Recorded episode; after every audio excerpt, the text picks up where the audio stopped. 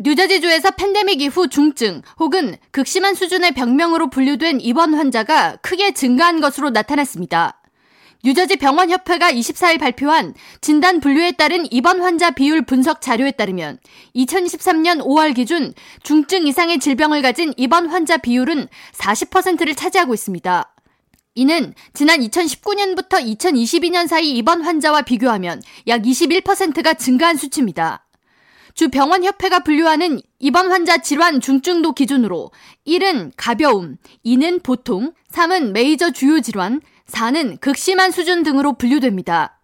병원협회는 팬데믹 기간 코비드 외의 질병으로 입원한 환자들은 더 높은 중증도 이상의 수준을 보였다고 분석하면서 아울러 지난 2020년과 2021년 사이 심장마비와 뇌졸중과 같은 즉각적인 의료 처치가 필요한 질환의 경우에도 입원 감소율을 보였다고 전했습니다. 이어 동일한 기간 자택 사망률이 크게 증가했다고 덧붙였습니다.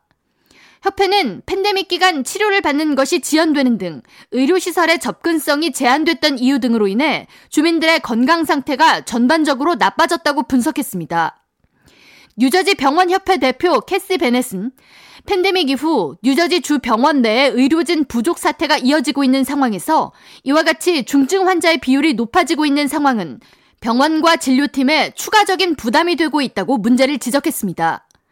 베넷 대표는 팬데믹 기간 간호사의 조기 퇴직률이 크게 증가했는데 지난 3년간 뉴저지에서 병원을 그만둔 간호사의 비율이 약 30%에 달한다고 전했습니다.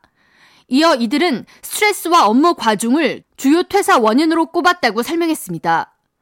주 병원협회는 의료진이 부족한 상황에서 병원들은 확장을 이어가고 있는 것은 또 다른 문제라고 지적했습니다.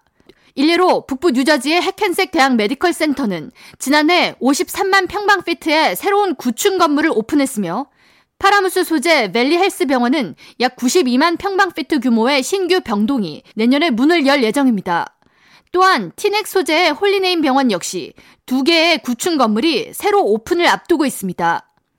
베넷 대표는 의료진에 대한 근무 처우 개선, 그리고 의료 인력 일정 비율을 보장하는 법안 통과 등으로 적정 간호사 수를 확보해야 환자들에게 양질의 의료 서비스를 제공하는 것이 가능하다고 설명했습니다. 한편 병원에 입원하는 유저지 주민들의 평균 연령 또한 낮아지는 경향을 보이고 있습니다. 지난 2019년 기준 보통 수준의 질병을 갖고 입원하는 환자 평균 연령은 54세였으며 2022년에는 50세로 평균 연령이 4세가 감소했습니다.